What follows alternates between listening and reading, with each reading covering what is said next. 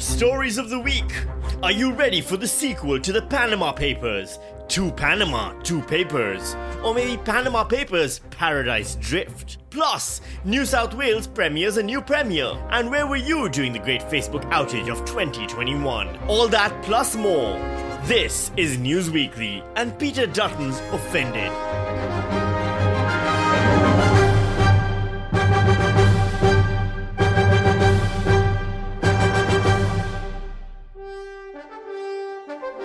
And welcome to News Weekly, the podcast where I, Sami Shah, punch the headlines in the head weekly.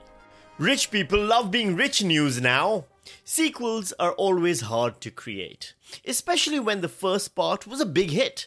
You want to make a sequel that honors the original, but also goes into new territory. It also needs to raise the stakes, to be bigger, louder, sexier. The best sequels can be like Terminator 2. I'll be back. The worst sequels can be like Terminator 3. I'm back.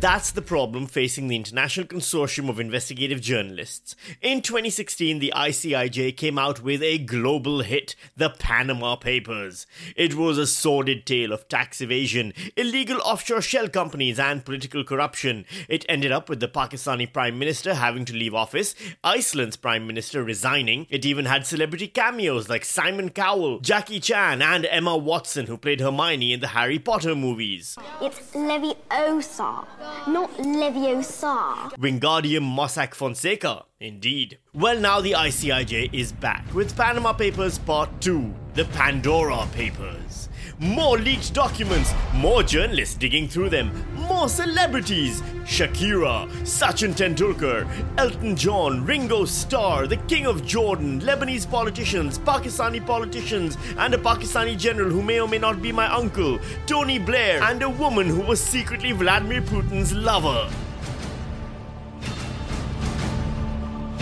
I mean, come on. They've gone too big. It's just too much.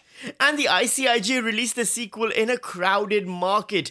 Classic mistake. We've already got COVID, vaccinations, climate change, nuclear submarines, Facebook. Now, on top of that, I have to find out that the reason I can't afford to buy a house isn't because I keep spending my life savings on avocados, but because of some Chinese billionaire? The $442 million sale of Sydney's Hilton Hotel in 2015 is one transaction which has been brought into focus. There are at least six layers of companies, funds, and trusts registered in Singapore, the British Virgin Islands, and the Caymans, which sit between the business listed as buying the five star hotel and billionaire Chinese steel magnate Du Shuanghua, who ultimately owns it. This is bullshit. I was going to buy the Hilton Hotel with my Patreon subscriber money, which you can add to by joining my Patreon at patreon.com slash Sami Shah. That's S-A-M-I-S-H-A-H. All of it will be put in an offshore tax haven. So just how much money are we talking about here? The OECD estimates more than 11 trillion US dollars. That's 11,000 billion dollars. 10% of the world's economy is held in offshore tax havens. That's what the next ICIJ project should just be. Just a photograph of 11 trillion dollars with Eat the Rich written next to it. I'd watch that. Investigating corruption is making it harder for corrupt politicians to practice their corruption news now. It started with Sydney's popular premier, Gladys Berejiklian, announcing she's stepping down because of a corruption investigation last Friday. Sydney siders reacted to that resignation totally normally by building a shrine of flowers outside her office as if she'd been killed in a car crash with an Egyptian lover. Now, not everyone's a fan of corruption investigations. Here's Deputy Prime Minister Barnaby Joyce, who spent $657,000 over three weeks as envoy, claimed $5,500 in expenses as overseas study when taking a private jet to attend a wedding in India, talking about the ICAC investigation. It's a little bit Spanish Inquisitionist. He is, of course, referring to that time when the hundreds of thousands of Spanish Jews, Muslims, and Protestants were forcibly converted, expelled from Spain, or executed because they might have approved grants for their ex boyfriends. Never missing an opportunity to confuse people as to which party he belongs to, here's apparent Labour MP Joel Fitzgibbon, who in the past has has been accused of receiving around $150,000 from a Chinese businesswoman who gave it to him with the intention of cultivating him as an agent of political and business influence, according to her own private records. I think ICAC has been a failed experiment. Assistant Minister for Women Amanda Stoker has also taken time away from using a fake Facebook account to post comments on her own Facebook page to say, Its broad sweeping powers of inquisition and compulsion have seen lives destroyed over trivialities. And here's Prime Minister Scott Morrison, who, as Immigration Minister, oversaw the indefinite imprisoning of hundreds of asylum seekers prior to the assessment of their refugee applications. You've got to have processes that assume people are innocent before uh, they, they, they're thought to be guilty. The thing is, no one is presuming Gladys Berejiklian is guilty. ICAC certainly is not. The resignation, in fact, was her idea. As the leader of the New South Wales Government, I have expected the highest standards of myself and my colleagues. I have made it clear on numerous occasions that if any of my ministers were the subject of allegations being investigated by an integrity agency or law enforcement, then he or she should stand aside during the course of the investigation until their name was cleared. The reason for my stance was not to have made any presumptions as to their conduct, but rather to maintain the integrity of the public office which has held which that person has held whilst an investigation was completed.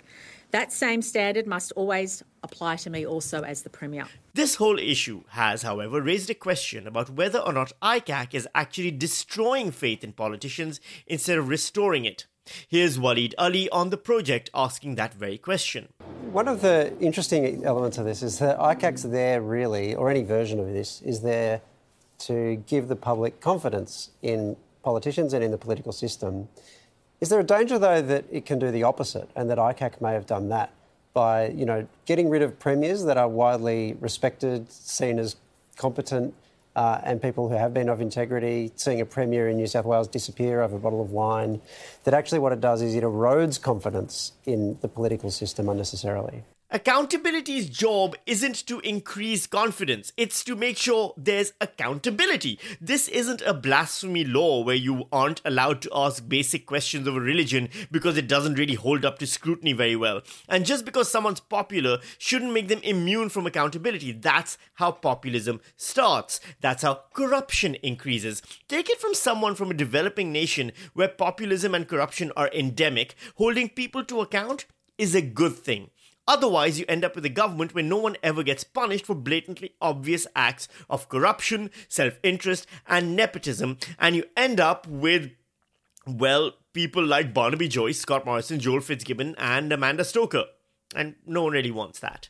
Gladys Berejiklian's resignation means New South Wales needed a new premier. Someone who is free of controversy, can unite a fractured state, and be a figure of leadership and security.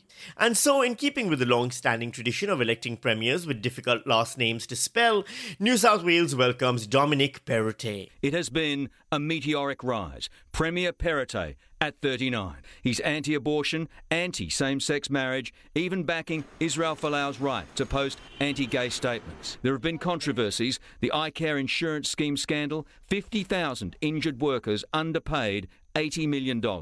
Dominic Perrottet, whose name sounds like a Panamanian offshore tax haven, has come out swinging, announcing major changes to New South Wales' roadmap out of lockdown. Amendments include 10 people allowed to visit homes, up from 5. 30 people can gather outdoors, up from 20. 100 people are allowed at weddings and funerals, up from 50. It's a change to the health advice that isn't supported by the health officials, but I'm sure that'll be okay. Nothing bad has ever come out of New South Wales ignoring health advice when it comes to lockdown. A lockdown which is now lifting. Meanwhile, unrelatedly, Victoria has had 1,838 new cases today and 5 more deaths. Peter Dutton is a sensitive soul news now. A federal court hearing began on Wednesday for a defamation case brought by Defence Minister Peter Dutton against refugee advocate Shane Bazzi. Dutton sued Bazzi last year for a tweet which said Peter Dutton is a rape apologist. The minister, who previously alleged refugee women in Nauru who said they'd been raped were, quote, trying it on as a ploy to escape to Australia, and who knew about the alleged rape of Brittany Higgins in Parliament and chose not to inform the Prime Minister, has said that Shane Bazzi's characterization of him went against his beliefs and he was hurt and offended by it. When asked if his defamation lawsuit is a stifling of free speech, the minister, who has in the past said illiterate and innumerate refugees would simultaneously take Australian jobs while languishing on the dole and using free health services provided by Medicare, suggested the Fraser government made a mistake by resettling Lebanese refugees, cancelled the visa of Palestinian activist Bassem Tamimi, called journalist Samantha Maiden a quote mad fucking witch in a text message he accidentally sent to her, and once tweeted, quote, you dirty lefties are too easy said he doesn't believe this is a freedom of speech issue. The court case between Shane Bazzi, a refugee rights activist, and Defence Minister Peter Dutton, who once claimed his election challenger Ali France, who lost her leg protecting her children in a car accident, was, quote, using her disability as an excuse, is continuing. Click like and subscribe news now. It turns out Facebook doesn't really care about you, only about making more money. This shocking revelation about the social media giant that's previously been accused of promoting Brexit, the rise of the far right, and turning your mother into an anti vaxxer came from former Facebook data scientist Frances Haugen.